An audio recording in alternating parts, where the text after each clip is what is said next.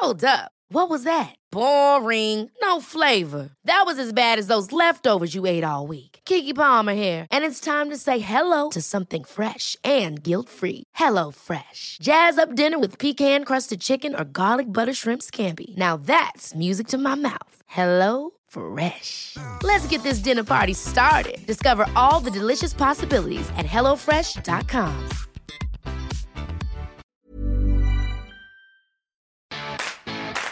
The Science of Sports podcast with Professor Ross Tucker and sports journalist Mike Finch.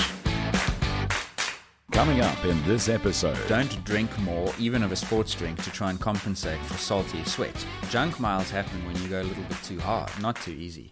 Deliberately stop blood flow to a limb and then do weight training on that limb. Is there any evidence Right. that it works? So there, there actually is. Fatigue is the key, not weight. So, welcome to our second episode of our 2021 season, our season number three of the Real Science of Sport podcast. And as usual, I'm here with uh, Professor Ross Tucker. My name is Mike Finch, and I've been a sports journalist for as long as I can possibly remember.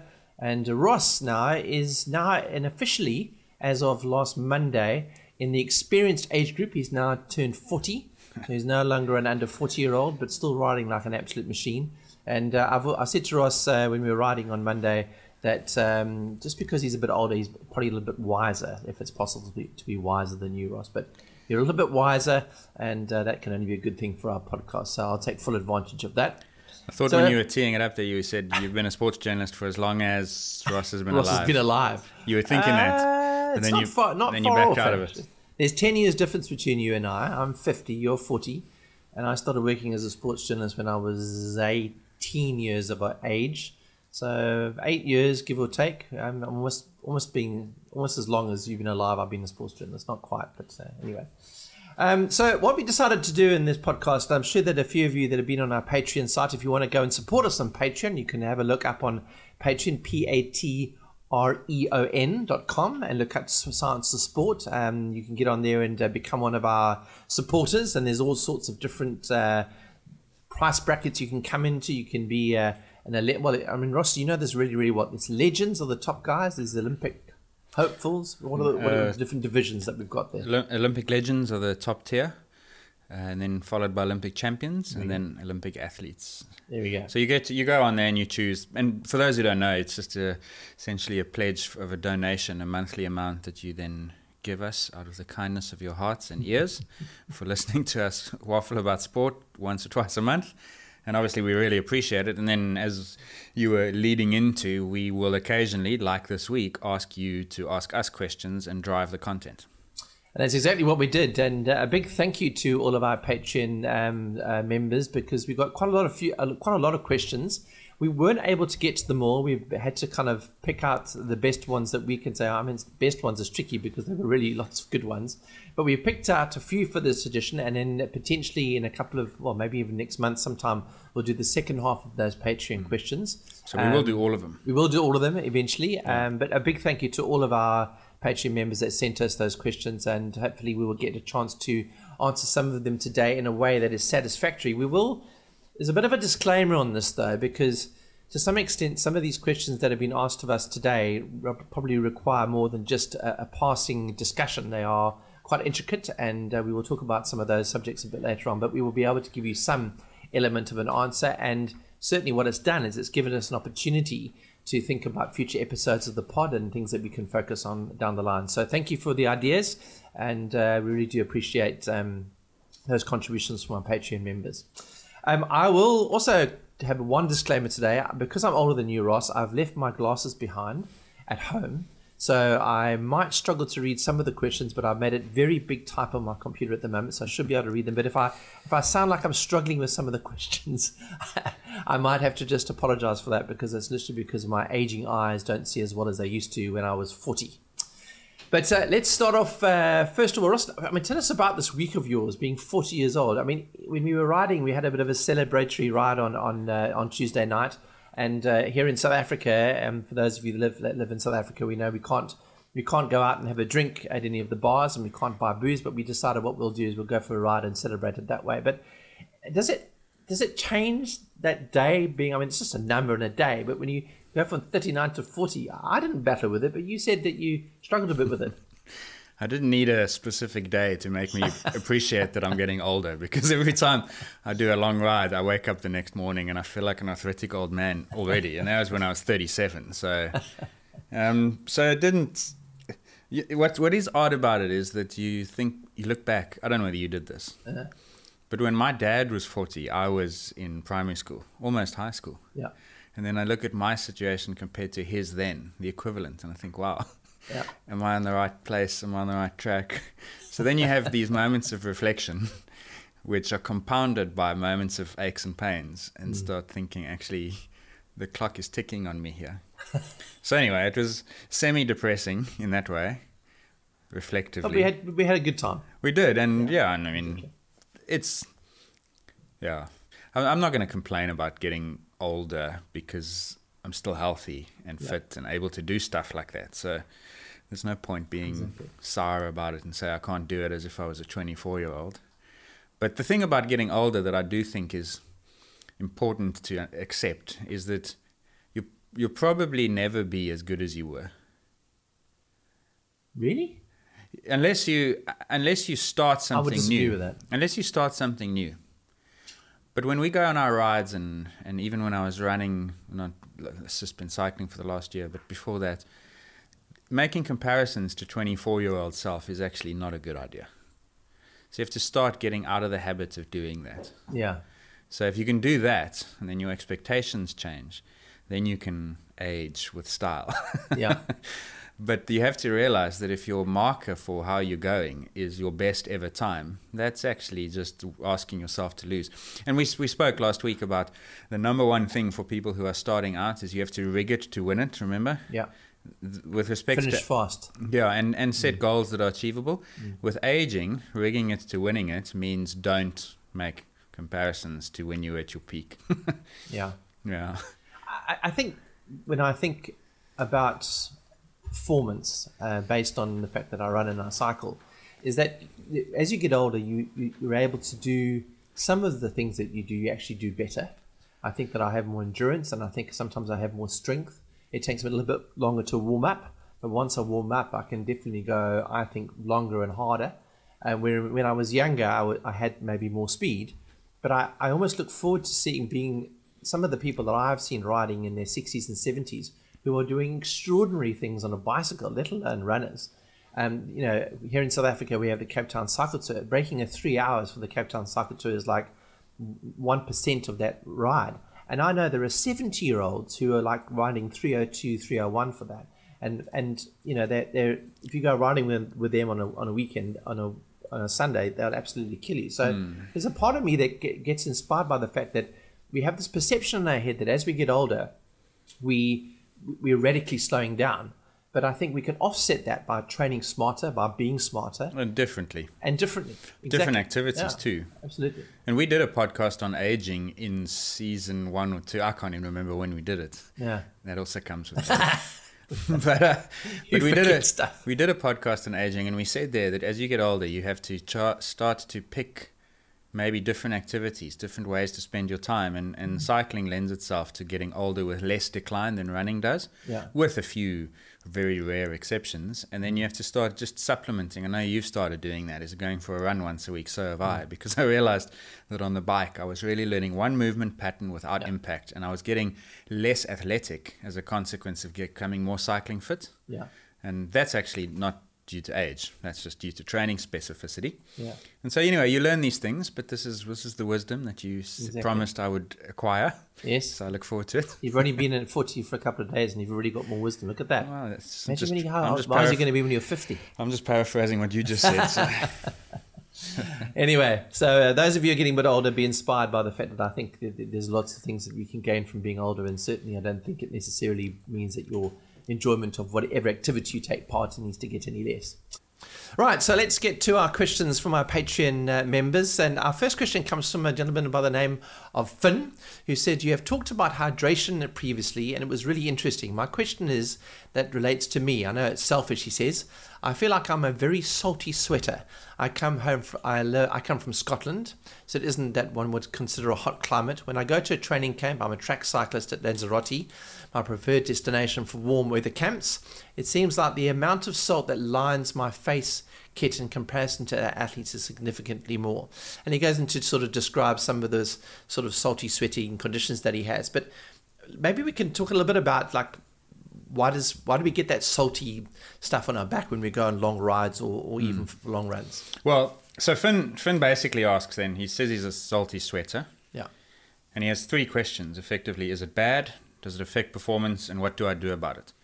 So, in order to answer those three questions, we have to understand, as you've correctly steered us in, is the, is the concept of sweat and salt and why it's there in the first place. The reason you get those white stains, uh, salt stains on the back of the jerseys and, and so on when you exercise is because when sweat evaporates, the water leaves and the salt stays behind. So that literally is, you could wring it out and season your food with it, right?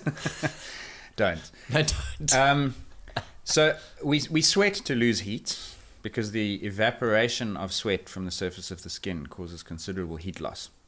So on a particularly hot day, when you can't evaporate the sweat, it is ineffective, and that's why humidity is as much a challenge as heat.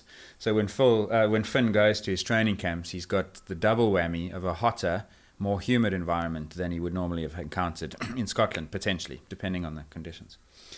So some f- basics about salt in sweat is our our blood plasma contains sodium at a concentration of approximately 140 millimole per liter. Mm-hmm. In the sweat gland, as the sweat is produced, the sodium content in the sweat is the same as in the plasma, 140. But then what happens is, as the sweat moves from the gland where it is produced through the duct to the surface of the skin, some of that sodium is what's called reabsorbed. So, in other words, the body says, hang on, we don't want to lose you. We're going to keep most of you behind. The result is that what eventually leaves via the sweat duct and is part of the sweat is what's called hypo, so low, mm-hmm. tonic relative to the plasma. So, in other words, it's got a lower sodium content than the plasma. Does that make sense so Yeah. far? And so, typically, if you measured the sweat content at your forearm or some surface of the skin, it would be in the range of 40 millimole per liter. Remember, this plasma is 140, primary sweat's 140, but by the time it actually reaches the skin, it's only 40. Mm-hmm. But naturally, there's a spread around that. And so, some people are down below 20 millimole per liter, and other people are upwards of 80, touching on 100. Those are the people that you might define as a salty sweater, Okay. higher than normal salt concentrations. But still, and this is important, never the same as plasma. So even the saltiest sweater still has a salt content in their sweat that is lower than that of the plasma, right? Now that's important because theoretically and in concept, you cannot lower your sodium content in your plasma through losing sweat. Because what is lost is more dilute than what stays behind. So there's osmotic pressure. Uh, it's sort of. It's just in this instance, it's just osmotic comparison. Yeah. What's osmotic pressure is what's driving the fluid exchange between the tissues and between the cells, Mm-hmm. and that's why the plasma sodium content is so important. Because if that, remember the, the the normal value for sodium plasma content was 140. very good. just checking. I'm listening. Just checking that I'm still haven't lost you with all these numbers because I'm worried I, I give clumsy explanations. So it's 140. If that goes too low, and you dilute your plasma, now it hits 130, 125, 120, that becomes a very serious medical condition because you become what's called hypo, again low, natremic sodium, low sodium. And when that happens, fluid starts moving from the plasma into the tissues. And you get swelling in your brain and you get fluid in the lungs. Yeah. And many people have died during exercise as a consequence of that condition. It's also known as water intoxication, which I think is a great way to describe it, isn't it? That is exactly what it is known as. However, that is the key point that is going to get us to an answer to Finn's question. Mm-hmm. Because the question is Does your sodium level in your plasma drop because you added water or did it because you lost salt? Because you can understand that, that that consequence, that hyponatremia, could be the result of two things. Mm-hmm. You could either be losing the salt or you could be adding water. So here's, here's here it is. You're in your kitchen. You've got a bowl full of salt and water and you've got two options. You can either take the salt out and it becomes more diluted, mm-hmm. or you can add water and it becomes more diluted. So the key question with respect to understanding fluid balance is which of those is actually happening. Now, way back in 1985, Tim Noakes here in South Africa first identified a case of an athlete with this condition, hyponatremia, by 1991, they had shown pretty conclusively, in my opinion, that that condition was the result of fluid overload or excess and not salt loss. So when you look at a person who comes to a medical tent with a sodium level in the 120s, very sick, they have lost some salt, obviously, because they've mm-hmm. been sweating. But the biggest issue is that they've added fluid. And, it's the- fluid that doesn't obviously contain salt. So it's Correct. just too much water. and that's water and sports drinks because sports drinks do not typically contain sodium levels that are the equivalent of our plasma. So Gatorade, Energade and so on, they are also hypotonic sports drinks. So it doesn't matter how much salt you consume in a sports drink, you are still adding more fluid relative to salt. Ah, okay. And and that's why the argument and if you look if you look at some of the studies and there've been dozens of them where if you take people and you put them say in a lab for 2 hours and you make them exercise and you give them either water or a sports drink their sodium levels decline over time because they're getting fluid. The- In these studies, they typically match your sweat loss with fluid, which you don't need to do, Yeah. but that's what they that's what they do by design. So let's say you're sweating a liter an hour, they're telling you to drink a liter an hour. You either drink a liter an hour of water or a liter an hour of so, so, uh, sports drink. Yeah. What happens is after two hours, your sodium levels are slightly lower when you drank water than sports drink, because there's some salt in the sports drink, Right. but you're still lower. So why don't the- sports drinks just have more sodium in them then? because it drives thirst. so Ah. in actual fact, so and that's and that's been shown as well in studies is that if you give people unrestricted access to drinks, they will consume more of the sports drink than of water. In large part because of the sodium, because there are receptors in our mouths that also dictate thirst, mech- they st- trigger thirst mechanisms.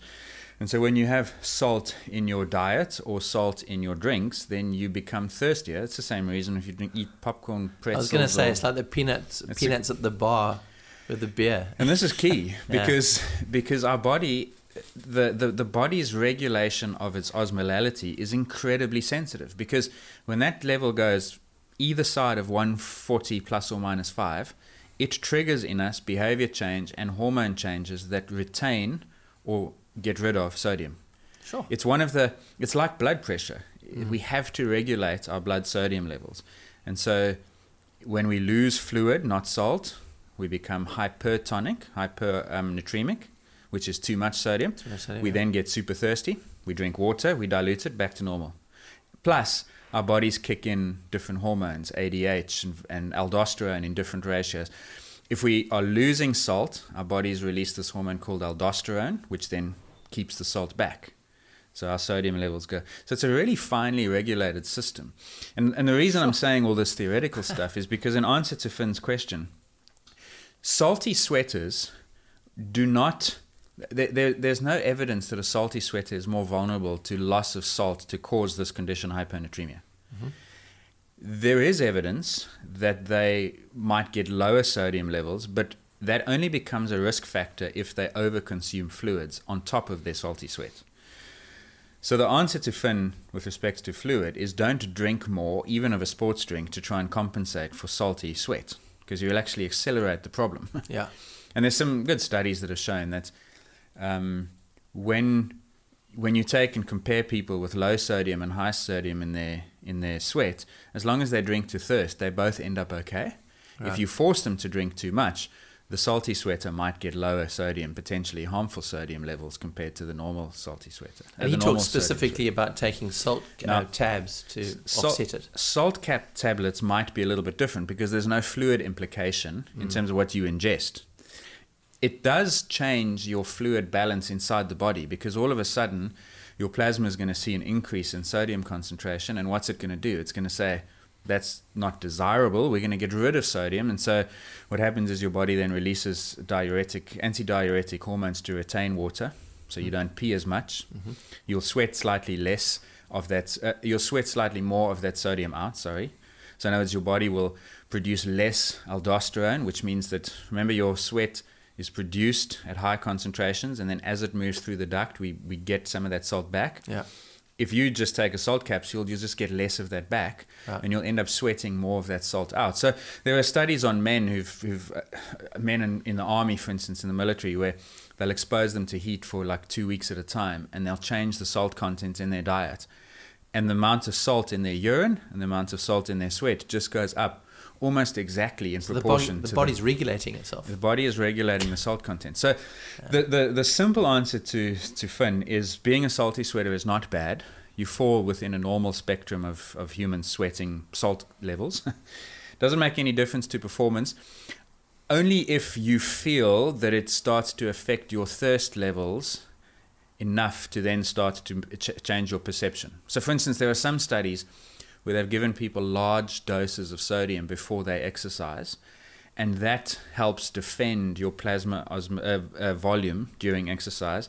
And they reckon in those people they don't perceive the heat the same, and they don't have quite the same challenges to defend it during exercise. Now, if that's if that's in Finn's case, he he talks about he can't remember if it made a difference, but he seems to recall like his headaches were much less pronounced when taking salt tablets. Yeah.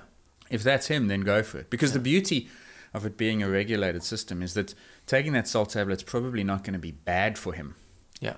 up to a point. Because the I mean, body will regulate. the body will just pee it out and sweat it out Yeah. more than it would have otherwise.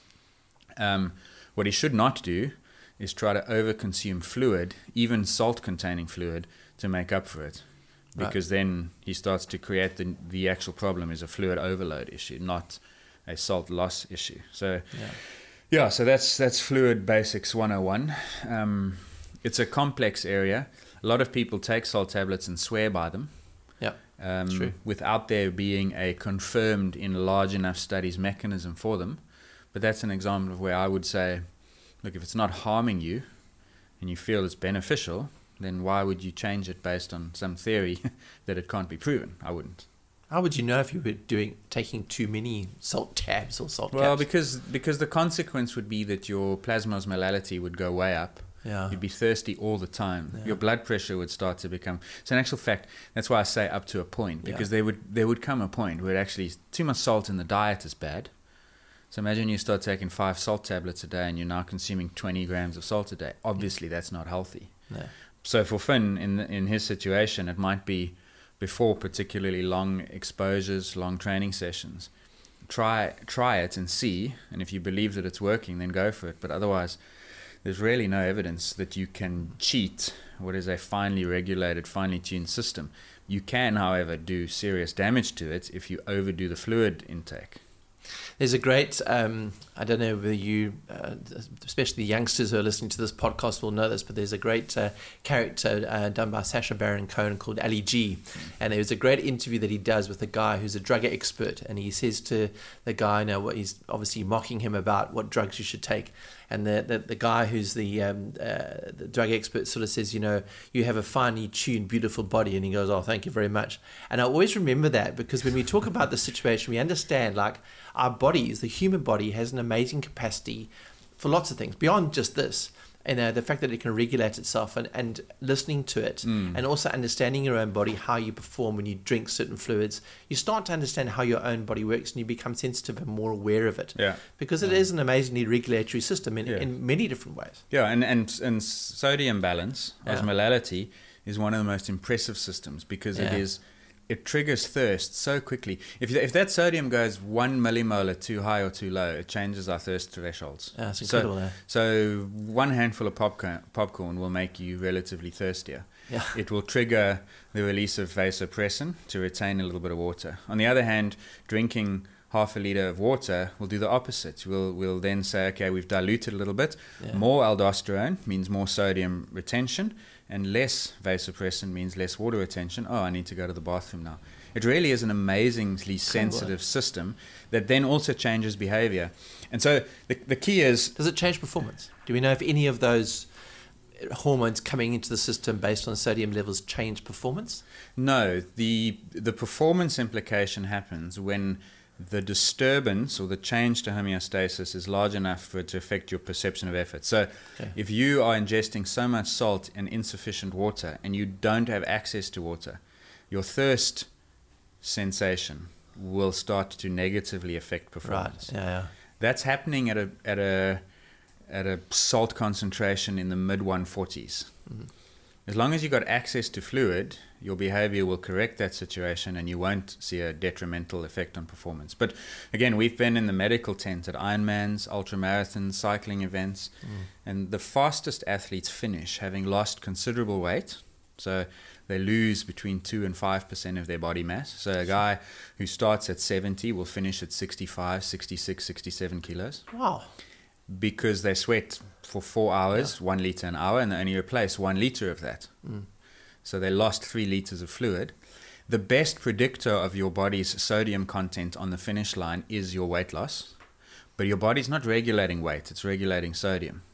So that's the key. And and so most people who finish endurance exercise have high sodium levels mm-hmm. in their plasma because they have drunk to thirst and the body's allowed their sodium levels to trend up because when you finish you'll you'll replace your we're delayed drinkers yes. in effect. So high sodium levels at the end of an extended bout of exercise is a normal thing. Provided they're not too high. Yeah. I, I do I remember being in the medical tent at the Comrades, which again is a ninety K foot race here in South Africa annually and most of the people in there had high sodium content, plasma sodium. Mm-hmm. None of them felt like drinking anything because I think 10, 11, 12 hours of running had made them nauseous and maybe too many sweet cokes and gels and stuff on the course. They can't tolerate fluid. In those instances, I do wonder whether the high sodium is potentially affecting their biochemistry enough that they can't actually tolerate. They're nauseous and sick because of it. Mm. Those people tend to respond really well to an intravenous infusion of saline, which then brings their sodium levels down and off they go. But I think they'd be fine anyway. They might just be uncomfortable. Yeah. But but back to Finn's question, who hopefully has had an answer now, is you don't need to worry if you're a saltier sweater than your than your mates. Um, you need to still drink to thirst and consume salt to thirst. But you can consider in small doses incrementally explore the possibility that a salt capsule or tablet might change your perception by altering your plasma volume. Because see this has this has implications for blood pressure as well. Where's your plasma sitting? In which compartment? In which tissues? And, mm-hmm. and how much of it is there? And so forth so that's where the salt might start to make a little bit of a difference but there's certainly no reason to panic and say oh, i'm losing so much salt I, I'm, I'm in trouble here your body will your body will figure out a way to keep it the way it needs to be. Yeah, it's almost like a badge of honor. I always think when you see people who've done long races and you see the the salts on the on the back of a, a cyclist jersey. You see those in the Tour de France when they mm. have photographers taking pictures, and it kind of when you see that salt, it's almost like there's the perception of a higher level of effort. because the, the, the, jersey is very sweaty. And, yeah. and and when we see that, even in top level Tour de France riders, you realize that sweating salt is a fairly normal consequence of extended exercise. Yeah, exactly. Yeah. It's, yeah. it's actually, and this is where the fluid manufacturing, the beverage companies changed the message because it should have been seen as a sign that everything's working. Yeah. But way that, the way that it was positioned was a sign that there was some failure, which you needed to then correct with a sports drink, which ironically enough would only accelerate that problem because yeah. the addition of a sports drink is not is actually going to worsen your health prognosis or outcome. So yeah. anyway, it was yeah. The, the, message always was the body knows best, and just listen because it'll tell yeah. you what it needs. You have a beautiful body, Ali G. Exactly. So thanks very much for that question, Finn. And I must say, I, I, was I thought that would be quite a simple question to answer, but yeah, I've, I learned a lot about that. That's uh, very very fascinating. So the next question we've got is from Adrian Friedman. He says, "Hi Ross and Mike. I hope I'm not too late. No, you aren't. Here is my question. It has become fashionable to focus on the 80-20 rule for endurance athletes. Some go even further. Maffetone, now Phil Maffetone, I'll give you some uh, context to that. Also, one of my sort of uh, coaching cycling heroes." For example, he prescribes a heart rate based formula of 180 monitor age, which would require me to train at 138 beats per minute in all cases, which I cannot contemplate, which I'm assuming means that when you're keeping it that low, you wouldn't be able to walk or even ride a medium sized hill.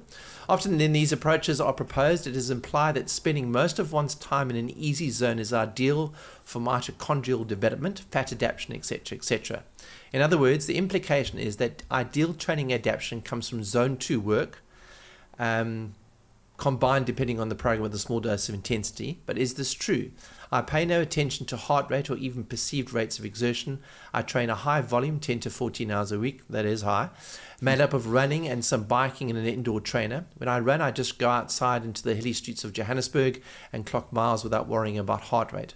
When I ride, I normally choose a program on the TrainerRoad with moderate high intensity etc., etc., etc. But so, I mean, basically, the question that Adrian's asking is this principle of 80-20. Now, Phil Maffetone, and this is you can correct me if I'm wrong about this, was the kind of the father of heart rate based training. He was the coach of um, Mark Allen, who was I think a five or six time winner of the Ironman in Hawaii, and Mark Allen kind of put him on the map because Mark Allen was always finishing third, fourth, and fifth. Um, he went to Phil Maffetone, and Phil Maffetone said to him, "Do the 180 minus your age." And if you're 180 minus your age, it means you're always aerobic.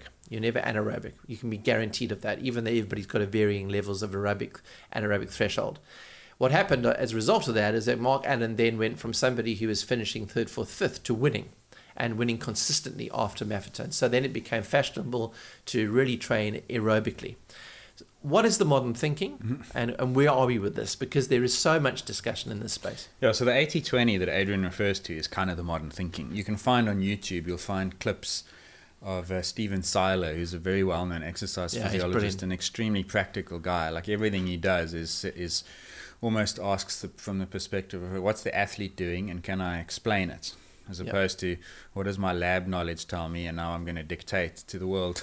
so he's very good like that. And he gives a YouTube talk, you've seen it, I know, uh, where he talks about this concept of training at the poles, polarized training, I think he calls it. Is that, I have that right? Yeah, polarized training, yeah. Um, There's no middle, it's either hard or easy. Yeah, and most of your volume is made up of easy. Now, that's not, it's partly because many of the endurance benefits occur in that easier training intensity zone.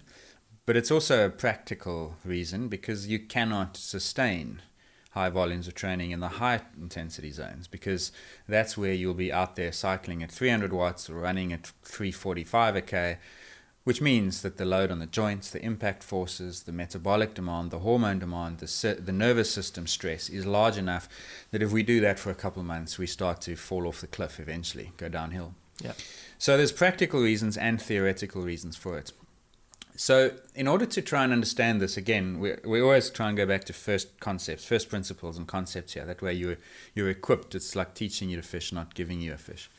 So we, we have to ask the question, right? Well, when you're training to become an endurance athlete, what are you trying to change inside your body? So in our very first season, we discussed the science of perfect training, and I think mm. many of these concepts came up there. So you might go back and look at that 2019 it was sometime during that year. Yeah, season one, yeah. yeah. Uh, and we basically said that as an endurance athlete, you're going to go out with certain aspirations, whether it's a three hour marathon or a four hour or a four hour cycle to a time, whatever it is in South Africa. And there are five or six things that are going to stop you. Your cardiovascular system hasn't achieved the necessary capacity to supply blood and therefore oxygen to the muscles. It can't remove the metabolic byproducts of muscle contraction and get fuel to the muscles. There are metabolic constraints. I don't have in my muscles the enzymes that are necessary to turn glucose and fat into energy for my muscles to contract. There's a thermoregulatory constraint. There's a mechanical, or let's call it neuroskeletal, musculoskeletal constraint, and then there's a nervous system issue. So broadly speaking, those are the systems that training is trying to shift mm. in a direction that will allow you to go a little bit faster, a little bit longer, or a combination of both. Makes yep. sense. Yep. So when we th- when we talk about, for instance, the, the first batch there, the cardiovascular, we get those cardiovascular benefits at lower exercise intensities. So the increased blood volume, increased capillaries that are available to carry blood and fuel to the muscles, the and Adrian quite correctly alludes to this. He talks about the, um, mitochondrial, mitochondrial development, fat adaptation. Just so, give us a, a quick précis about mitochondria. What do they do, and why is it important for endurance? mitochondria always make me laugh because. When they are funny any, guys. Anyone who's ever been in school biology will know mitochondria are the powerhouses of the cell. I reckon that line is written in every textbook in the world on biology ever. That's how they're always referred to. Because the mitochondria is a little factory that sits inside your cell. So if your cell is the neighborhood, the mitochondria is the factory on the corner, and its job is to pump out the ATP. I love that description. So ATP is we've had this one a few times. So here's your Something aden, ad, adenos, adenosine adenosine. Okay, finish it for me. tri Phosphate. phosphate. That's correct. it. So that's that's a that's an energy that's an energy substrate for your muscle. So for your muscles to contract and relax, they require a steady source of ATP, ATP. molecules. Okay. And those ATP molecules are manufactured in the mitochondria largely. They are also manufactured outside of it, but from a hang on, park that. We'll get there. The mitochondria produce most of your body's uh, ATP as a consequence of fat and carbohydrate oxidation. A very small amount of your ATP is produced from carbs outside the mitochondria. But if you want energy capacity, you need mitochondria. And those little guys are developed as a consequence of low intensity training and high, but you can get an hour, hour and a half, two hours a day in Adrian's case of low intensity training, driving that stimulus, keeping that mitochondrial mass nice and high, as well as you would get from high intensity training. So that's why you do it. So low intensity training, just to summarize that, doesn't necessarily mean that you are getting more mitochondrial benefit or production based uh, compared to a high intensity. Because I've always thought that the low intensity was all about how you were going to make more mitochondria and therefore you'd have mm. more endurance ability. Yeah, that's always been the paradigm, and I believe it to still be true. I've yet to see anyone show per minute of exercise at intensity one versus intensity five, one being low, five being high. The mitochondrial, the, the rate of mitochondrial development is higher or lower. I've not Okay. seen that. I stand corrected, but I haven't ah. seen that. But there are other benefits of low intensity exercise beyond just that anyway. Yeah, plus there's the volume. So it might actually be that you need an hour and you can't you just can't get it from high.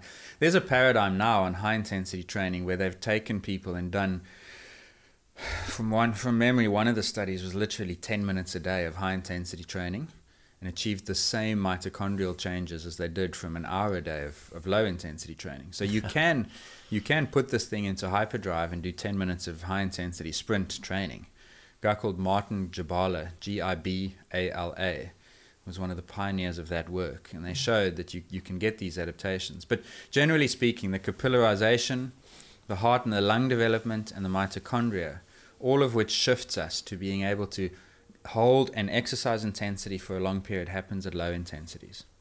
Now, th- so then you go, okay, well, what about thermoregulatory? That means how well is your body able to lose heat? That's a function we've just spoken about sweating, blood flow, uh, the ability to send blood to the skin without compromising the muscle. There's all sorts of adaptations that happen there. Those require practice. Practice makes perfect. Yeah. So you won't get those from very low intensity training. You'll only get that from harder, high intensity training, preferably in the heat. Yeah. um, neuromuscular coordination. If your goal is to run 3 minutes 30 or 4 minutes 30 a, a K, you have to do some training at that intensity, otherwise, you don't learn the mechanical skill that's required. You might think, well, it's running. What skill Can't is you there? just do that through aerobic intervals? but the point is you've got to do some of your training there. So that's why you can't do it all low and long and slow. Yeah. You've got to have some on the higher end of the spectrum. The reason why I asked this is that I mean it, it, it is very uh, controversial and, and it is a question I've always wanted to know.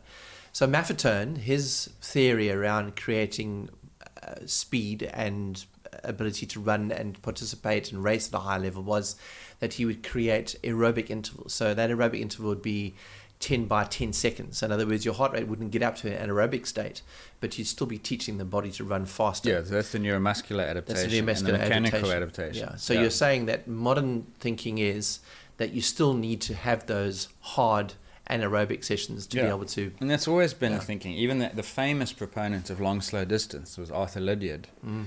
And when you read the books, you'll see these 100 mile weeks and they just used to run long and slow. But he also used to do these blocks of really hard interval work where they do 200 meter sprints 10 times, that sort of thing. Mm.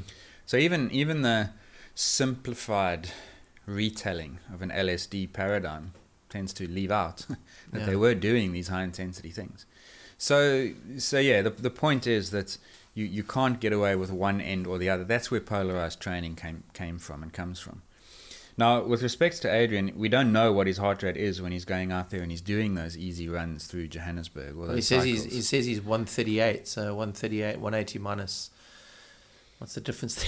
Well, that's what he says his heart rate would be if he was applying the Maffetone, but he doesn't train with heart rate. yeah, I'm, I think he's he's 42. Well, yes, he- yeah. Yeah. If if he's yeah.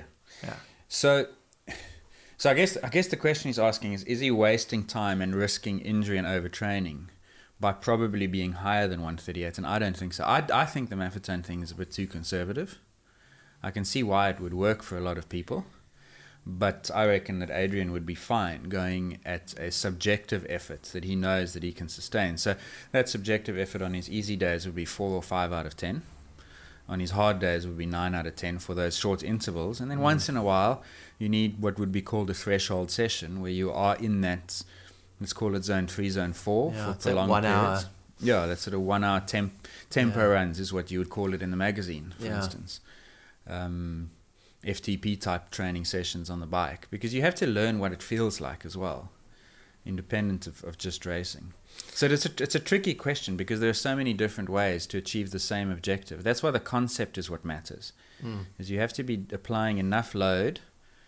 So there are people, I mean, 180 minus age would put you at 130. Now, when we go cycling Yeah. on the road on a Sunday morning and we do our sort of three to four hours, what is your heart rate? Oh, I'm riding easy with you. And it's one, 115.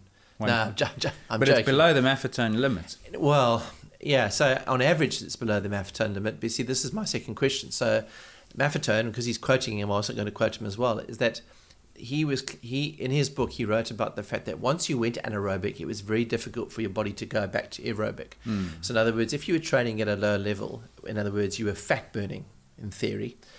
Once you went anaerobic, in other words, you now start burning sugar in your in your blood and and and hmm. the fast burning fuels, your body wouldn't return to that aerobic state anymore. So in other words, you're losing the benefit of aerobic training as a result of that. So if I'm riding with you and we're riding through town and on flat road and we're sitting at like for me 125, I'm still aerobic. But once we hit our first climb and you disappear and I'm trying to chase you, I'm gonna be definitely anaerobic for that session. So my overall heart rate for that mm. session might be 127, but my peaks will be in the 150s. Yeah.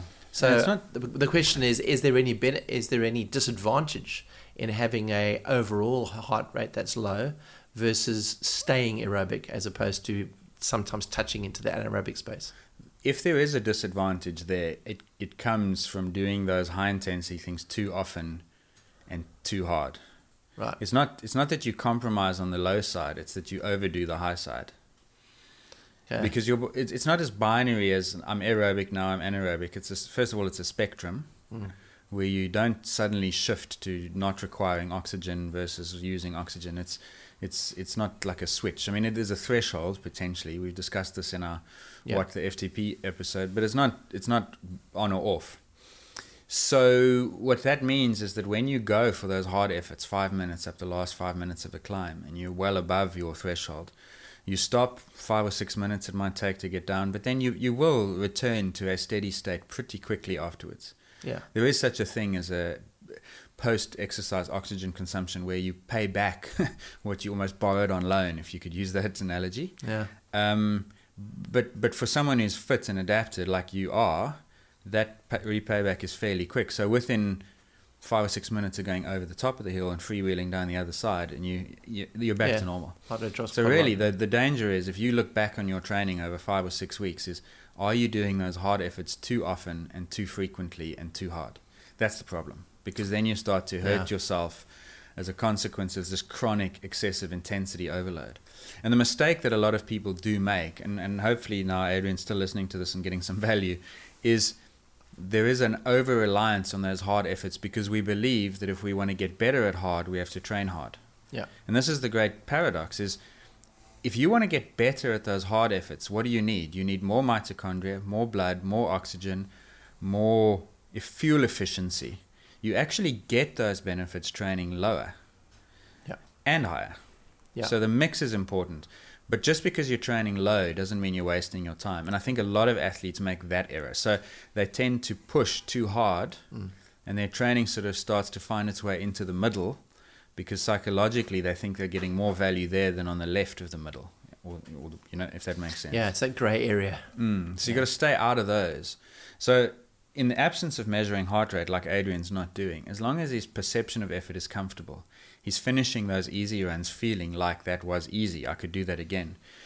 If you finish those, what's supposed to be an easy run or an easy cycle, feeling a little bit tired, a little bit hurt, a little bit like actually, I could have done that a little longer, but that, that was tough. Mm. Eventually, the physiology will catch up to you mm. because your cortisol levels, your sympathetic response, that's your fight or flight, adrenaline levels, hormones, the, what's happening in the central nervous system is just constantly switched on. And eventually that becomes unsustainable. And I guess if you're doing that Sunday ride at a high intensity, and I, I mean, correct me if I'm wrong on this again, having spoken to a lot of coaches over the years, that the idea that you train e- you train easy and hard is that if you train those easy days easy, those high intensity sessions become more valuable. So you're not going into a high intensity session on a Tuesday morning having broken yourself on a Sunday. You've actually got enough recovery to be able to get the most out of that high intensity. Mm. But if you get to that high intensity session on the Tuesday after a heavy Sunday ride, you're not going to be able to perform because you're still going to be fatigued. Correct. So, so, the professionals, what they do very cleverly, and we've seen this during the season now when I look at some of the data of the professionals like Robert Gesink and those kind of mm. guys on Strava, they are riding long, slow miles at a very low heart rate. But there are sections on that course where they absolutely wind it up. And in a total of 200 kilometers on one of Robert Gesink's ride the other day, I think he did about three minutes something along that sort of line, where he was absolutely flat out. But the rest of it, he was literally in zone one and zone two. Mm. But it may be an example of just how training easy means that when you train hard, you get the best result. Correct, because then you you see what happens is if you if you if you allow your easy rides to move towards the middle, it sucks your hard rides back towards the middle also, and everything starts to aggregate in the middle, where you yeah. get neither the best benefit nor the recovery. Yeah. So that's the, that's the long term issue here is yeah. that your zone one becomes a two, two becomes a three. That builds low level fatigue. This is the kind of like weird, sneaky fatigue that you don't know is there mm. until you push hard and you say, "Jeepers, actually, I thought I was good, but my legs just don't have it in me. I feel like I got yeah. a, I got punctures in my in my quads. Yeah. Because now all of a sudden, what was a zone five became a zone four, and your zone four intensities become three, and in the end, everything's clumped around three. So you're getting neither the high end neuromuscular benefit, nor are you getting the low end capillarization mitochondria. Because you see, there, there are some problems. When you go too hard in those middle intensities, and the, the, the process by which our bodies adapt to training is amazing. I mean, if you think, if you thought Ali was like blown away, like you, when you start to look at a molecular level, what's happening in the muscles to drive these changes. So I can tell you that we make more mitochondria. Think about how there's a signal and then there's a signal that gets transmitted from one it's called it's a process called cell signaling. And eventually it turns our DNA it activates DNA and then we get I'm, it's unbelievable. Really it's a, I remember studying in biochemistry it was the most fascinating area I've ever studied. I loved sure. it. Um, if it hadn't been for sport I would have gone into that world. Yeah. but but the cell signaling processes can be compromised by excessively high intensity because when the when the energy density in our cells drops too low we stop gaining the adaptations that we wanted from a certain training session. So, so in actual fact, you might block the benefit that you wanted from low intensity by being slightly too high intensity, and that's where it starts to become a problem. And that does sneak up on you. You won't know it yeah. until you knew it, and then it might be a week too late, and you need a week to recover from it. And it's interesting because I think you know many of us who are relatively amateur cyclists and runners and any kind of sport you participate in, riding with your your mates and that sort of thing, it's very hard to necessarily stick in the zones. And we had an experience um, on Sunday riding a long road ride where we actually joined a couple of um, top ladies on the on the route, and um, one of them disappeared up Chapman's Peak with you. The other one was quite restrained and it was they were told to do five hours easy. When we looked at their Strava afterwards, they'd averaged a pretty pretty low average, but they'd definitely gone into some sections where the one lady who went with us went with you and uh, and Richard up the up the climb really hard.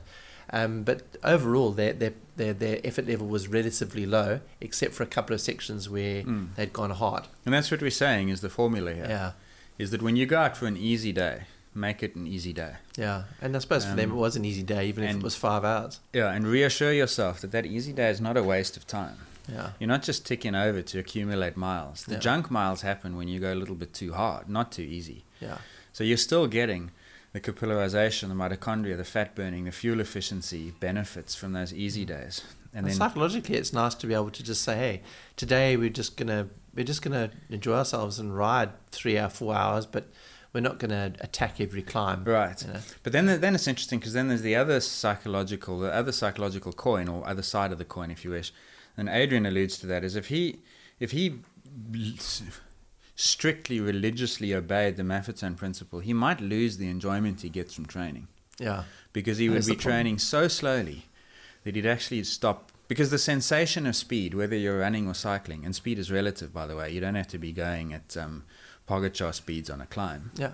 The sensation of speed is fun. Same yeah, thing for running. You don't have to be you don't have to be running 245 a k and Eliud Kipchoge 545 a k can feel fast. Mm. That's fun. So yeah. I, I, I would encourage people to run to effort perception, not heart rate, and to run for enjoyment, but just be very disciplined about easy days must be easy. So if it's effort perception, it's got to be three or four, not six or seven. That's not easy anymore. There's a nice rule that um, I often think about if I'm riding on my own or riding with maybe one other person that's on a similar schedule to me. Take advantage of the fact that when you can ride easy or run easy, run easy. Mm. Because there's always the temptation when you're running with others or on the weekend or whatever to run too hard. So always err on the side of easy because generally most people ride, run, exercise probably too hard, particularly on the endurance sports side. No, definitely. Yeah. And I think if you're going to make a mistake in response to what we've just said, well, not a mistake. If you're going to take action in response to what we've just said, 95% of you should go easier. Yeah. Absolutely. Um, that's absolutely. That's right. that's. I mean, I hate blanket statements, but that one's probably close to landing yeah. for most people listening to this. Yeah. Is and not easier all the time. Sometimes you need to go harder. Yeah. But most of the time, you probably just need to dial it back one degree, one notch, and just reassure, be reassured that that's not a wasted session. Go easier there in order to go harder when you want to. Exactly. Now, I don't know whether that's that might not be Adrian. It sounds to me like he's he's got it under control, but try it. Try it and see. Give it a give it four to six weeks of just making your easier and slightly easier, mm. and see what it does when you actually then do go out for a 5k or a 10k time trial or race. When you actually do challenge your physiology off the back of an easier block and see how much better you might feel, and then if you do, you found your formula. So here's just one additional thing, and I know we don't want to spend too much time on, on one question alone, but this was a an interesting byproduct of, of aerobic training when I was doing this in my 20s and I was filling the Maffetone schedule. Is because I was basing everything on 180 minus my age, I started to think about form on the run and form on the bike. So I wanted to ride as well as I could at a given heart rate, in other words, a low heart rate. And I found myself getting to a position that when I raced, my form in every respect, from when you're running and you're running at an easy pace, you tend to be more relaxed. You tend to be more focused on how you're striding, how efficient you are. On the bike, it's the same thing. You start thinking about how your pedal stroke's working. Are you being efficient? Are you pulling through? All that sort of thing. And the, the result of it is you, your form starts to improve because you're not focused on killing yourself every time you're going to go and exercise. You're sometimes focused on being as efficient at a given heart rate. So there's a it's almost a byproduct of it, and, I, and it was a real it was a real byproduct that I really felt made a big difference to me when I was racing triathlon back in my twenties, mm. um, and and that was probably my fittest time purely because of that. Yeah, yeah. So I would I would encourage people to explore lower intensity training. Yeah, and as I say, give it a block of four to six weeks. Use it for what you've just described there, focusing on other things. Yeah. Don't neglect the high intensity stuff, but keep them separate as much as possible. And if, as I say, if after four to six weeks you go and you do your normal 5k park run, whatever it might be, wherever in the world you are, depending what you have access to right now, if that if that in high intensity effort feels better, then you've unlocked mm. a change that you should then stick with. If it doesn't, and you want to go back to how you used to train, then nothing ventured, nothing gained. But yeah. give it a go. There you go. Thanks so much, Adrian. That was a great question. Um, we're going to move on to John R. McGibbon, who says Given the impact of mechanical doping in running is now greater than doping through performance enhancing drugs, with PBs and world records beginning and being meaningless, should WADA, in other words, the World Anti Doping Association, consider the issue in the absence of meaningful action by World Athletics? Alternatively, if a major world athletics sponsor developed a PED, a performance enhancing drug, will World Athletics turn a similar blind eye? And I suppose what John's trying to say is that the we, we did a podcast last year on the shoe that broke running, talking mm. particularly about the Nike Alphafly. Ever catch yourself eating the same flavorless dinner three days in a row? Dreaming of something better? Well, HelloFresh is your guilt free dream come true, baby. It's me, Keke Palmer. Let's wake up those taste buds with hot, juicy pecan crusted chicken or garlic butter shrimp scampi. Mm. Hello Fresh. Stop dreaming of all the delicious possibilities and dig in at HelloFresh.com. Let's get this dinner party started.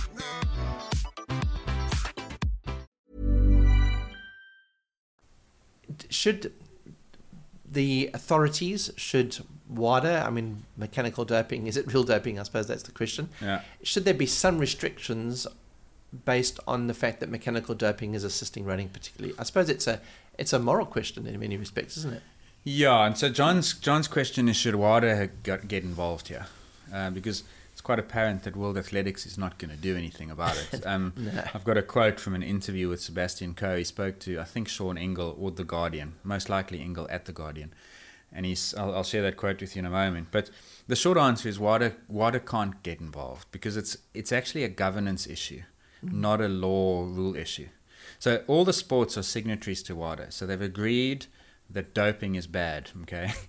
And they're not going to contravene what WADA then sets out annually, or not necessarily annually, but as a prohibited list. The, annual, the list is annual.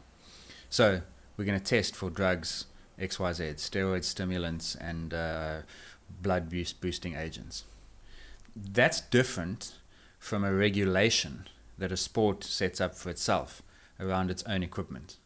Now, in my opinion, and this is what we have discussed in the past, athletics has failed to regulate its equipment. And they've allowed technology to distort the meaning of performance to the extent that, as John has said, world records and PBs have become meaningless in comparison to what they meant in 2015. They don't have yes, no but meaning the, at all.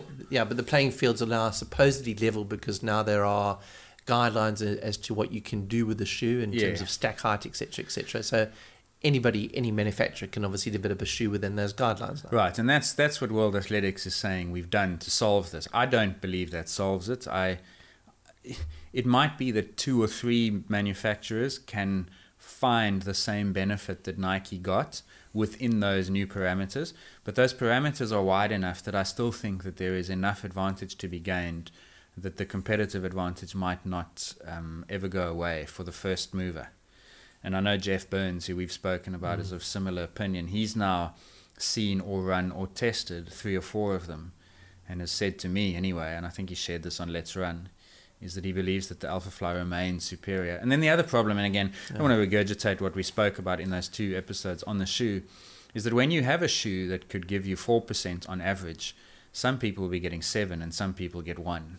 The average between those two is 4, but there's a 6% difference between a high and a low responder. And so it means that there's now a new variable that determines athleticism in running. Before, you were seeing heart, lungs, and brain, and muscles and tendons. Now you're seeing all those things plus shoe adaptations or shoe responsiveness, and that's not right to me. So, so I think athletics has lost uh, a a section or a good deal of its um, validity and performance. Sebastian Coe says he's not worried about it. He says I'm pretty calm. The specific quote is, "I don't think we've reached the point where world records are being handed out like confetti."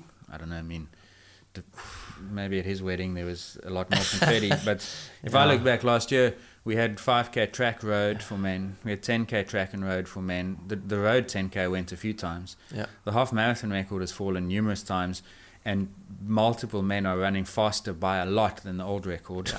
the marathon record's gone, plus gimmicky um, under two. The women's marathon record is gone. The half anyway, they're all gone. Yeah. There's not a there's not a survivor. There's a lot of confetti in there. So that seems to me like a lot of confetti. Yeah, but anyway. Yeah. uh, then he says, I still marvel at Peter Snell, who ran world records on grass tracks. I don't know why that's relevant. I mean, they were all running on grass tracks. If you were marveling at Snell running them on grass and everyone else was in tartan, then I'd be, okay, this is a good one. Um, so anyway, he says, I'm calm about this, that sports shouldn't interfere with innovation. And I, you see, Coe's in the middle of of two imperatives. One is the imperative to have commercial investment in the sport, and the other is the imperative to have athletic performances mean what athletic performances used to mean, and he's trying to juggle them, and I don't think you, you can. So anyway, there's a there's as you say, it's a moral and an ethical dilemma. Yeah. But WADA can't get involved, not least of all because governance within a sport in its regulations and equipment is a sports issue, not WADA. And the other thing is WADA, I don't think has the expertise to go in and assess. Because imagine you do it for athletics. Now you've got to go and say, well, should we be looking at tennis rackets? Yeah. Uh, some point in the future, the same might happen again in swimming. Golf has seen a revolution. Okay, golf's not a signatory, although it's at the Olympics now, so it is actually. Is it? I never knew that. Mm, was played in Rio for the first Oh, time. that's true. Yes. Remember, many of them didn't go because That's of true. allegedly because of Zika. Um, so so anyway, the the uh, yeah, it would require so much of a restructuring of what is purpose that I just don't see it happening. Yeah. But um, I wish that the sport had done what swimming did. You know, they drew a line that was a little bit, drew a box that was much smaller and didn't allow people to play in. But here we are. So. Yeah. Well, as we've said before in our podcast that we did uh, last year about the shoe that broke running, you know, kind of the horses bolted from the stable in this one, and Exactly. uh, in many ways we, we probably will, will will look back at this time and and say, well, that's when the sport did change. I, mean, Mm. I suppose if the le- playing fields are level five years down the road and all the shoe manufacturers are got a similar shoe that gives a similar benefit, we will just say, well, that was one of those things. Yeah, because you know, eventually, eventually you'll go onto the IAAF's website or Yeah. these, these these websites that track all-time best performances, and there'll be nothing left prior to 2016. yes. Oh, so so, so like doubt. then it'll be out of sight, out of mind, Yeah. and nobody will remember when 204.18 was a really good marathon Yeah. because it will be the 733rd best time, Yeah. and the 732 ahead of it will all be in new shoes. Yeah. So so the record books will be rewritten so fast that we could shred the old ones and turn them into confetti. yeah. Seb. I mean, it's almost happened in a year. Pretty much. Yeah. That's already what they look like. I mean, the half marathon and the, it's it's Yeah. nuts. If uh, COVID COVID slowed it down. I mean, that's the only reason we're not buried in confetti. Yeah. Um, so so that will happen. I still, as I say, I still got reservations about how large the response might be from one shoe to the next in the same human, and what that means, and what it means, for instance, in college athletes who can't get the shoe and who mm. might be two percent better than everyone else, and suddenly find themselves one percent worse because they have inferior shoes, and so so like there's all that little stuff that you'll never see. You know, it's a known unknown, but. As you say, the horse is bolted. Now we just have to keep up with a faster horse. That's why I used to love school days back in the day when you mm. ran on a grass track. Everybody had to run barefoot in our school. Uh, we had a nice, beautiful grass track, and uh, the best runner won because there, there was no mechanical advantage at all. It Yeah. just had to be how good your how good your muscles were. Yeah, and that's eventually memories will fade, yeah, and by 2024 we'll be saying the best runner won. yeah. But it'll mean a different thing compared to what it meant in 2014. Yeah. But that's going to be the new normal, quote Yeah. unquote. It's a good debate. Simon Bo Segad Christiansen, thank you very much for your question. It says, uh, Dear Ross and Mike, thanks for a good program. I thought it would be really exciting that you tackled the topic, topic of ex- occlusion training. When I read this, I thought, I have no idea what occlusion training is. So, Ross, enlighten Well- me because I didn't know what it was. When I read this, I thought, oh man, this is a bad idea asking our asking our listeners questions because now there's going to be some complicated ones, and this is one of them. It's a really interesting topic. Um, it refers to the practice where you deliberately stop blood flow to a limb and then do weight training on that limb. The idea being that by restricting the blood flow, so occlusion training, occlusion meaning obviously to occlude the blood, is Well, also strapping it tight. so tourniquet or tourniquet, depending on which Tourniquet, side of the Atlantic you're on. uh, cuffs, like blood pressure cuffs. Like you've been for a blood pressure test Yeah. where they strap a cuff around your upper arm just Yeah. above the biceps and then they inflate it. Right. That's one method. right? And then elastic bands. So you can tie an elastic band around. So so there's three ways you can do it: tourniquet, cuff, or an elastic band. So for instance, you would do that right at the upper arm, just under your armpit, and then you would do bicep curls. The theory is that if you lift, if you are doing occlusion therapy and you lift lighter weights, you get the same benefit as when you lift heavy weights. So we'll go into the reasons for that now. And the reason this is interesting to Simon right now, he says, especially in the light that with gyms closed, not many of has not many of us have access to heavy weights, and so occlusion training might be an alternative. So the prevailing Or wisdom. is it just bull? that's what he That's, says. that's what he said. Yes. Finish So his that's why he follows us because he's got he's got a bull um, sensor. So the prevailing wisdom has always been, and we'll get into some of this in a moment as well, challenging that, is that if you want to build muscle and strength, you have to lift between 60 and 80 percent of your one rep max. So your one rep max is defined as the maximum weight you could lift in one go. Tricky to measure accurately. You've got to have someone spot need you, on a spotter. bench press, depending on your task. But you're going to fail. That's the point. And the point at which you fail, just below that, is your max. Now we say, all right, your training program will consist of five to eight reps at 75, 80% of that. The, the occlusion training paradigm is that you can actually lift 20 or 30% of your one rep max, so much lighter. So instead of doing bicep curls with a 20 kilogram uh, dumbbell, I'm now going to do them with an 8 or 9 kilogram dumbbell. But because I've restricted the blood flow to my biceps, I'm going to get the same benefits as I would have got with a heavier weight. That's the premise. So you can see why, if you don't have heavy weights, this is, this is an attractive proposition to you. So, why might this work?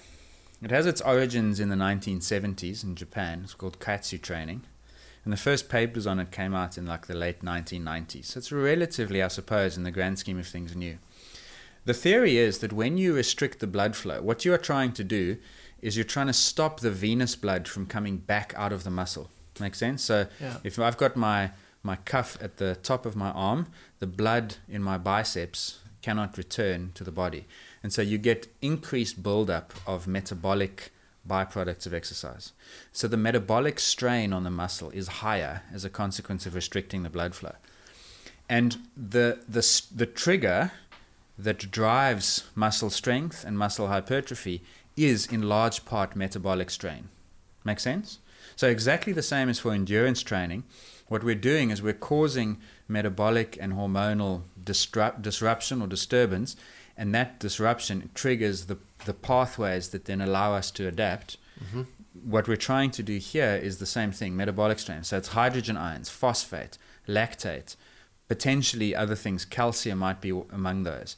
Those are now accumulating in the muscle in greater levels, triggering the cell signaling pathways to cause muscle development and strength and growth that would have occurred with heavier weights, but we've, we've managed to do this with lighter weights. Does that make sense?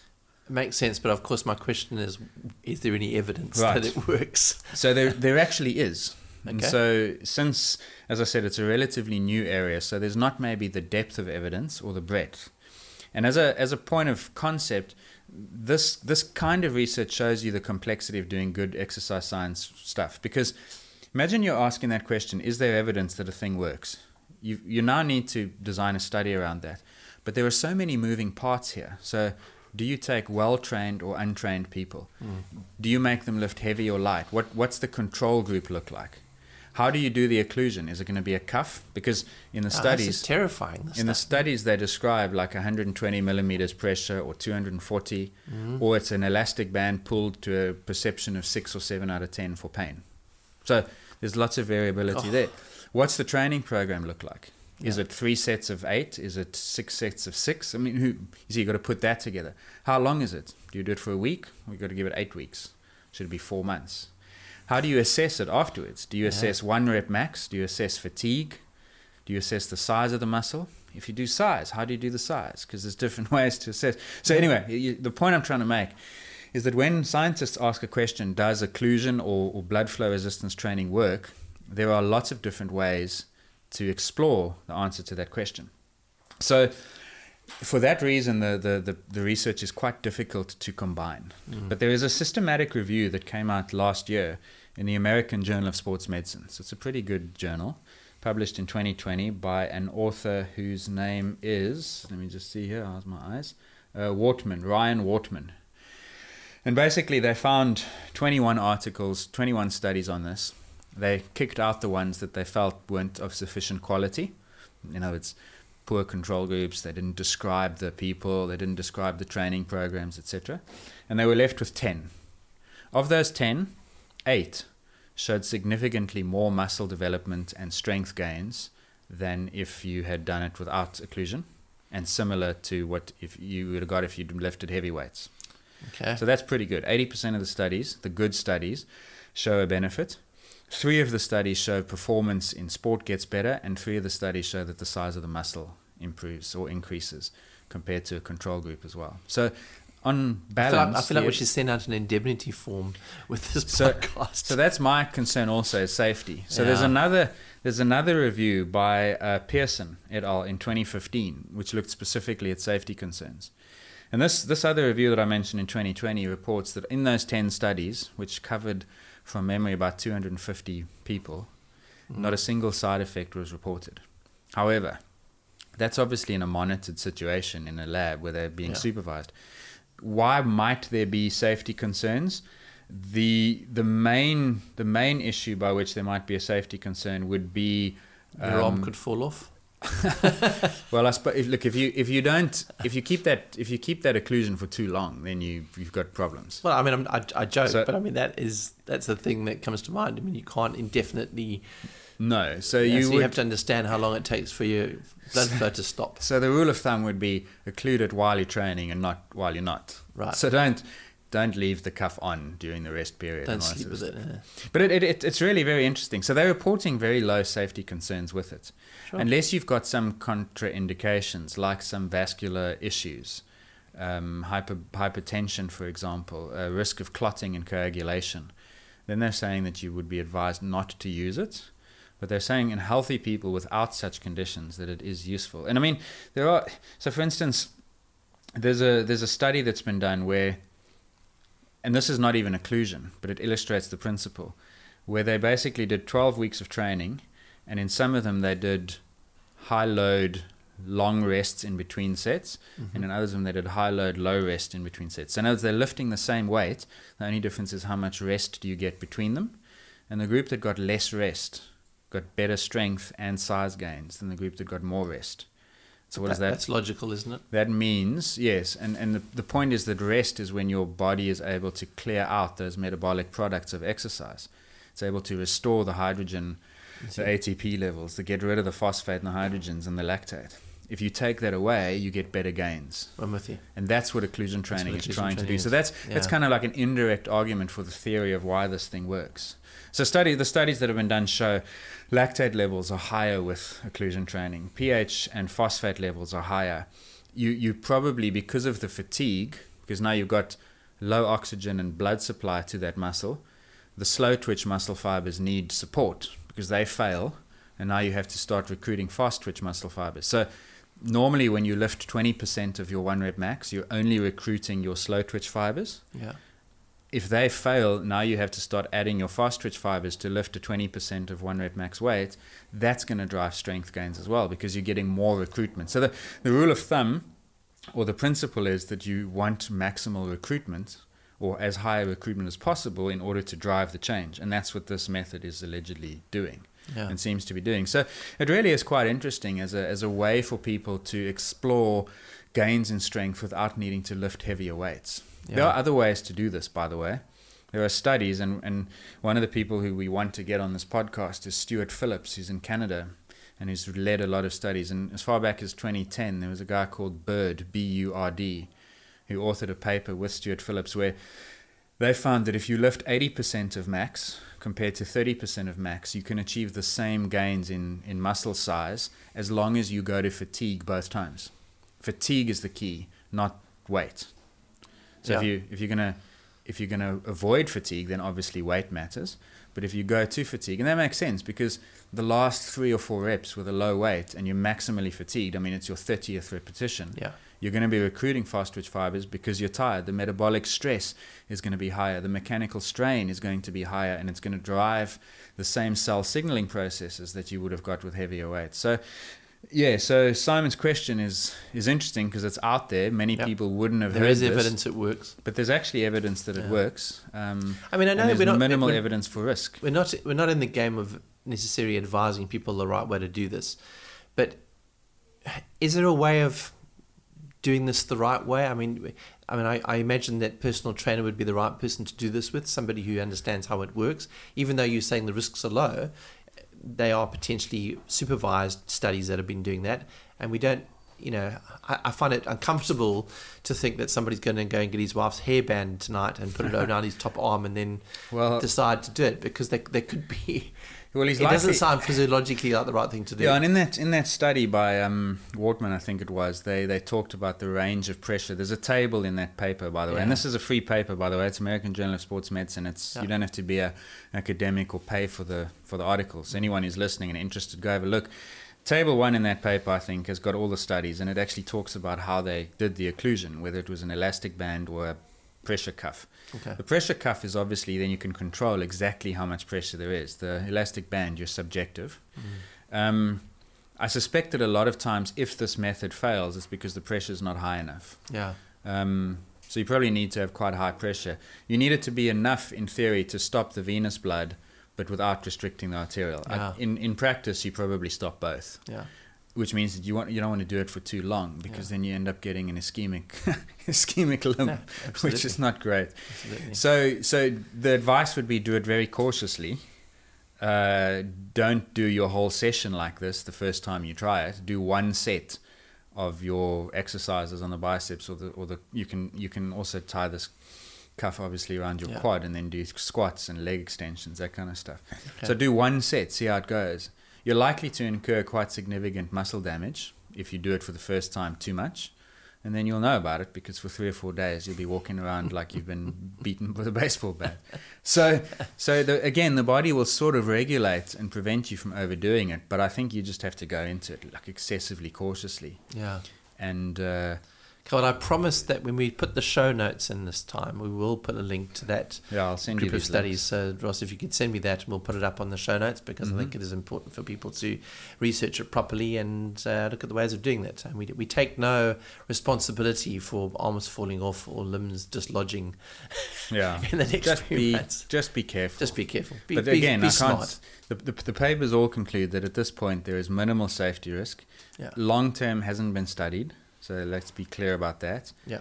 And f- I want to say foolish use, but but aggressive use of occlusion probably is not advised Yeah. because you you want to really do your exercise with it, then release. Do Yeah. the exercise, then release. You don't want to have a tourniquet around your arm for 45 minutes in your whole session. That would be reckless. Yeah. Mm-hmm. Right, let's move on to our next question. That comes from Catherine Hickey, who says, I'm a huge fan of your podcast. Thank you, Catherine. Says, Thank you for keeping us knowledgeable and entertained. I'm one of the 40 plus percentage of women who experience menstrual, gynae, reproductive issues and had a hysterectomy at 40. Happily, I'm totally cured and living in a much more comfortable life, etc., etc. I'd love to hear you discuss how the problems women can suffer affect sport and what current research is being done. I coach mainly women and girls, and I have to make modifications to programs for my clients to accommodate a wide variety like PMDD, endometriosis, and menopause. Thank you from Catherine Hickey. So, I mean, this is a subject that we will definitely have to bring in an expert to discuss in detail.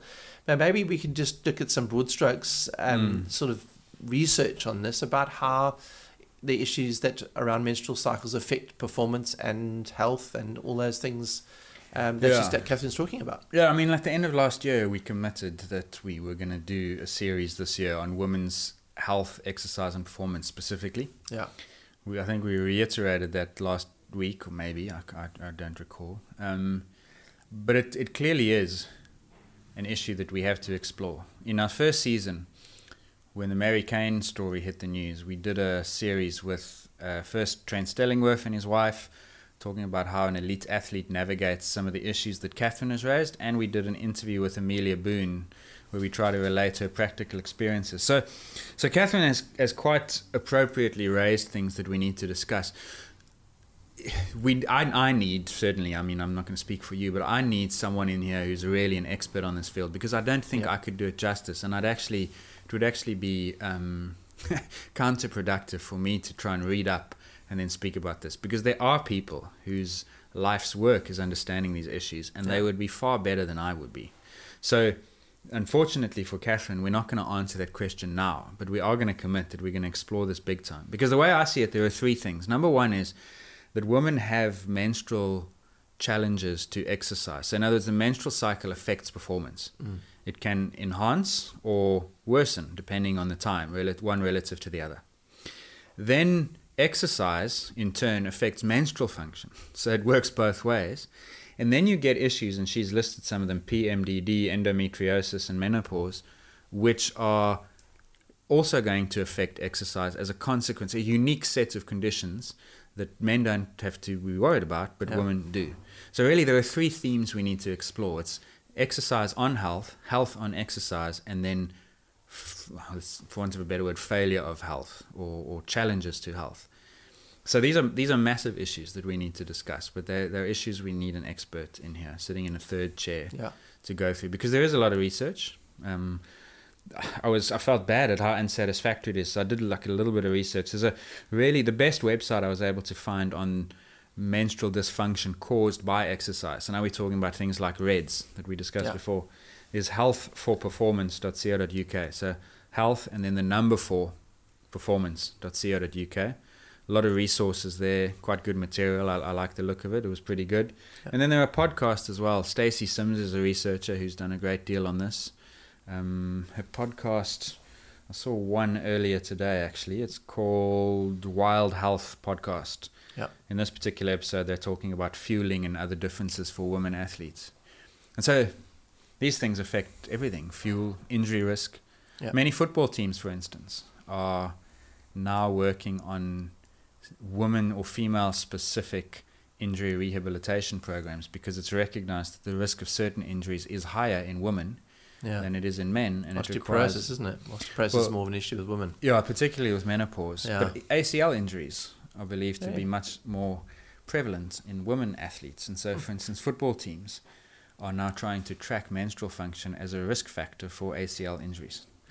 And again, that's an example. I've seen this. I know that it exists but I'm out of my depth trying to explain why it exists and how it should be managed, and that's where we need to get um, yeah. someone who does.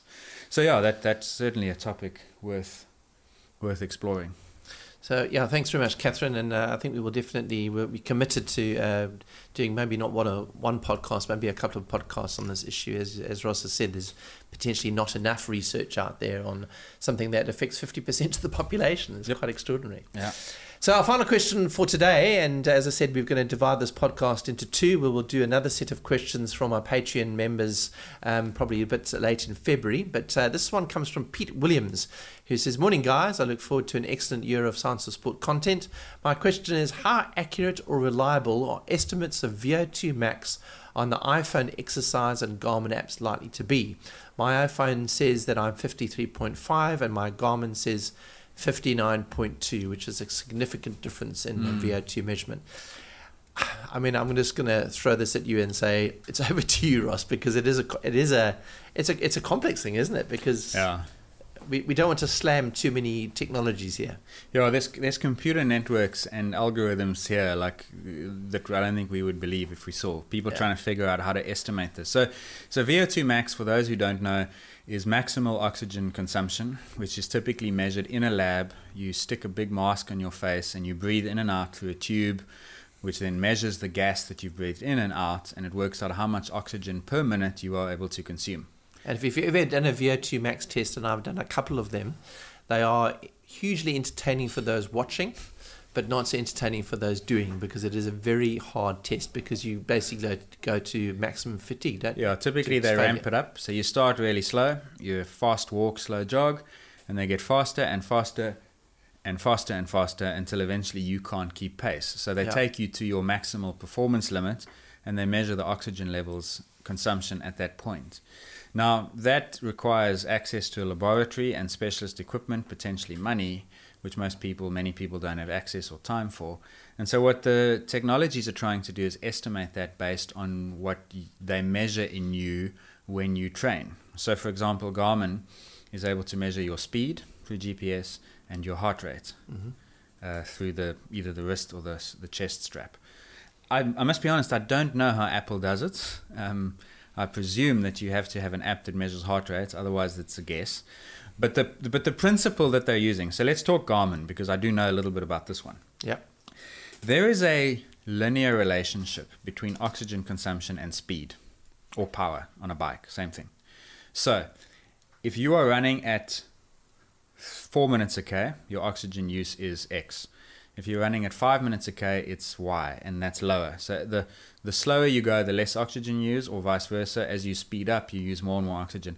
And that's more or less a linear relationship. So if you imagine in your head, close your eyes, not if you're driving, um, a graph of oxygen consumption against speed in meters per second, it's going up in a straight line. Yeah. It's a pretty logical conclusion. Yeah. But the key is that it's linear.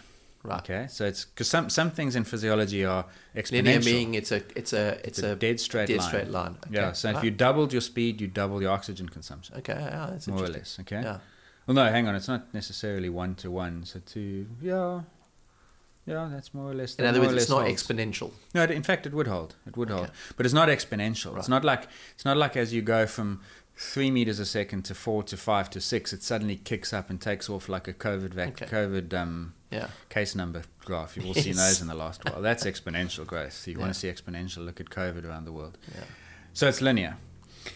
And it's similar enough between people that you can start to compare them to one another. Yes, I say similar, not identical. We know that running economy is relatively narrow between human beings. Mm-hmm. Running economy is how much oxygen you use per kilometer per kilogram.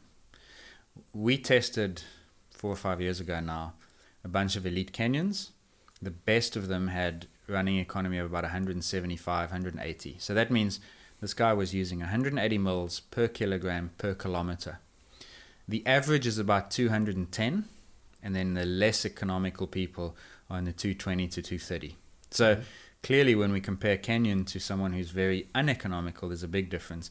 But this, most of the population are around 200 to 210. Does that- Okay. Does that make so sense? there's the ba- there's a band, there's a there's a band into which most people would fall. right? Now, what that means is that you can make a, an assumption. It's not a perfect assumption, but it's an assumption that if someone is running at a speed of, say, 4 meters per second, their oxygen consumption will be X, plus or minus a low, diff- low range. Okay? Does this make sense? Yep. If that someone is running at 5 meters per second, their oxygen consumption will fall within a relatively narrow range.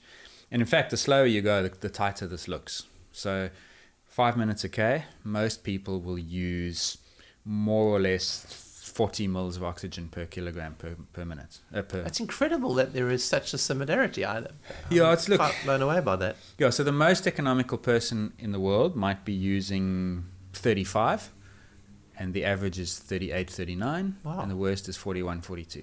Okay, so this isn't that So- far off. Yeah. So so that's so that's the first source of error is individual differences in economy. Yeah. But it's not a massive. It's not like But it's not as not bad as like one think. guy's twofold more than the other. They're Right, actually the difference is four five percent. So it's plausible to think that that measurement is reasonably accurate. That one anyway. So the Right. relationship between oxygen consumption and running speed is reasonably accurate when you infer it across a population. All right. Yep. So now, what? So we know that, and, and by the way, the difference is that if I'm running at five minutes a k, and Eliud is running at five minutes a k, we're using more or less the same oxygen, but his capacity is twice mine. Yeah. So my five minutes a k, and I'm using 35 moles of oxygen per minute per kilogram. That's 70% of my max. Yes. He's only at 50% of his max Yeah. or 45. That's the difference, right? But at, at that speed, our oxygen consumption per kilogram per minute per is, is more. That, you're with yeah, me, yeah? I'm with you. Okay. Yeah, I'm amazed by that. So that's your first point. The second point, and the second thing that Garmin and all these t- companies are doing is they're saying, right, well, now, in addition to the relationship between oxygen and speed, there's also a relationship between heart rate and speed. So A versus B works, and now A versus C works. So if we know that oxygen and speed tracks, and we know that heart rate speed tracks, we're going to start tracking oxygen and heart rate. So we made a triangle out of this. Makes sense, eh? Yeah. Okay. Yeah. The, the most basic way of illustrating that is if you're running at your max heart rate, they're assuming you're at your max VO2. And so if you're if, if we knew your oxygen at any given speed and now you're at your max heart rate, we're going to assume that that's going to be your oxygen at max. And that's your VO2 max. Right. So But now, most people don't run at their max heart rate. Some will, but not all do. But you're running at 70% of max heart rate, 80%. If you're using the Phil Maffetone method we spoke earlier, you might be at 45% some days. Yeah. So what Garmin is then doing is they're gathering all this data, but then you see they have to be very clever because they've got to filter it out. Because when you stop at a traffic light, your running speed is zero and your heart rate's still 145. When you go down a very steep hill, the opposite happens. Your heart rate is low, but your running speed is fast. Yeah. When you're go- going over soft surfaces, they have to take that section out because now you're going to go slower for a higher heart rate. When you go through a tunnel, you lose the heart rate, uh, you lose the GPS signal, but the heart rate stays. So, so what Garmin have done, and they describe this in their white paper, is that they've worked out algorithms that cut out sections of bad data, and what's left is good data, and then they use that good data to extrapolate what the heart rate oxygen relationship looks like because they know the oxygen speed relationship and they know the heart rate speed relationship. So they just basically infer the missing point. The, the, so, so that's that's what they basically. So the first assumption is oxygen running speed. The second assumption is how they cut out sections, which I think they probably do pretty well. They've got so mm-hmm. much data, they've worked that out. And then the final assumption is what's max heart rate. That's that's the one that changes the accuracy of their method the most, because they have to assume that your max heart rate is 220 minus your age. That's the formula. Or that I have they not would. then measured the- highest heart rate that you have They- done in the last They, six months? they could do that, and they do default. I know my Polar does that. Yeah. So my age predicted heart rate max is now well, it's an easy sum now. It's 180. I can regularly get to 200. Yes. So my Polar has replaced my max heart rate of 180 with 200. But you're one of those. You're one of those outliers which has a relatively So- high heart rate. So it's easy to replace it in Right. that direction. It's Right. not easy to replace it the other way. Yeah. Because how would, by definition, let's say my max heart rate was 170. which is wouldn't ass- mine. Yeah. Yeah, you wouldn't assume that I was ri- running at max unless you told the. So if, if Garmin wanted to improve this, they could actually ask you to do a session like that. But To do it, to do a session where it gives you a des- maximum heart rate. designed to give you a measured max heart rate instead of relying on a on a formula. But So I think that that becomes quite risky, right? Because now you're Yeah. going to ask all these people who buy a Garmin. Now, next thing you're the guy bleeding from his eyes, trying to run as fast as possible for 20 minutes. That's not fun for anyone. Yeah. So I think they've I think they've made a decision that they're going to stick with a max heart rate estimate. The problem with a max heart rate estimation is that if your actual is higher than your max heart rate, then at any heart rate you're actually at a lower percentage of max, and they're going to get a, the wrong oxygen estimate for Right. you, and vice versa. So so there's actually a curve where Garmin reckons that the error in their estimate is five percent. Right. Which is acceptable. But yeah, it's not too bad. But if your heart rate differs but from your actual heart rate max differs from the the theoretical heart rate max by 10 15%, that error goes to 9% Right. in in either direction. 7% Yeah. in one and 9 in the other. So does that make sense? So Yeah. so so so for Pete's question, his Garmin says 59.2, we can probably say plus or minus 5% Right. if his heart rate max is more or less the same as his estimated heart rate max. So he would know that. Pete, You're listening to this, if if your max heart rate that you know is more or less the same as what's age predicted, then that 59.2 is 5%, is within 5% of your true value. Yeah. If your max heart rate is higher or lower, then that error starts to get a little bit bigger, up to about 9, 9 10%. And there are ways to do maximum heart rate tests, lots of different things you can look up online if Yeah. you do want to do that. And it's probably a good thing to do once in a while just to see exactly where you're at. Mm. If you train as hard as you can sometimes, Yeah. what you see is your max. If you max, yeah. Yeah. There are ways of doing it, finding a Yeah. 200 meter hill and doing 10 minutes of warm up and then mm. gunning it for one, you know, that, all those little Yeah, things. but over the course of three, four months of training, if you regularly put in big efforts, Yeah. you will have seen a max heart rate on your watch Yeah. by now. I know what mine is. So, yeah, exactly. so, you just got to be mindful and check Yeah. it and be aware. In the absence of doing that, age minus your heart rate is probably what Fitbits and Apple. I suspect they all use the same thing. And then it changes your error. But that's that's the so in summary then there's three assumptions. One is that there's a relationship between oxygen and speed, which amazingly enough means that we all use more or less the same oxygen at a given slow oh, speed. It's incredible. Second is Garmin makes certain assumptions, not really assumptions, more like calculations, based on when you're standing still, soft sand, downhill, uphill, etc. That might introduce small errors, but probably trivial by comparison. Mm, And then the third estimate's maximum heart rate. And then all they do is they relate speed and oxygen and heart rate and eventually work out at your max heart rate, this is your speed, therefore this is your oxygen, that's your VO2 max. Huh. Yeah. Well, I was amazed at that because I thought when I saw this question, I thought, well, that, you know, that these these sort of, I mean, I, I don't want to slag off the technologies, but there's so often that it, it, these these things are used because they have algorithms based on population sizes and numbers and that sort of thing. But it does sound like it's a, a reasonable estimate. So They, uh, they do, by the way, some companies do also factor in a bunch of other metrics. So what you end up getting is like a regression equation, which includes, and I've told you what I think are the most powerful ones, which is speed and heart rate. Some of the others do use your height, your weight. Sometimes you have to put in there your training history. Um, yeah. So, so they do they do try and refine it a little bit like Yeah. that, but I suspect that that's pennies compared to dollars, and the dollars are the are the heart rates and the and the speed. Yeah. Yeah. I mean, I, I think Pete, if you're somebody who's really keen to find out exactly what your real numbers are, I mean, there are you can do a VO2 test uh, wherever you are in the world. There are lots of places that do these sort of things. So, get hold of your local coach and or sports science institute or wherever you are, and you'll probably be able to arrange one if you if you really want to know where it is. Um, Yep. So yeah. Yeah. Good question. Anyway, that's all from us uh, for this episode. We'll be obviously focusing on some other questions a bit later on in February. We've got some really exciting interviews coming up in the next couple of weeks, and we will share them with you on our social media feed, which is Sports Sci Pod. And as we do them, but a big thank you again to all of our Patreon members who sent us questions, and a big thank you to Ross Tucker for being with us today, as usual. And uh, we look forward to uh, next couple of weeks of some really cool, exciting themes that we will be discussing. But from us, for now, it's goodbye.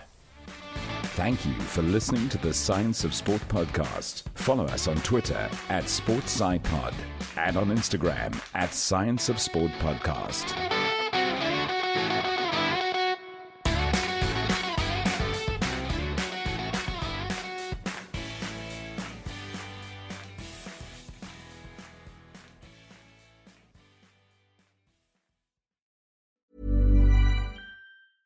Ever catch yourself eating the same flavorless dinner three days in a row? Dreaming of something better? Well, HelloFresh is your guilt free dream come true, baby. It's me, Keke Palmer.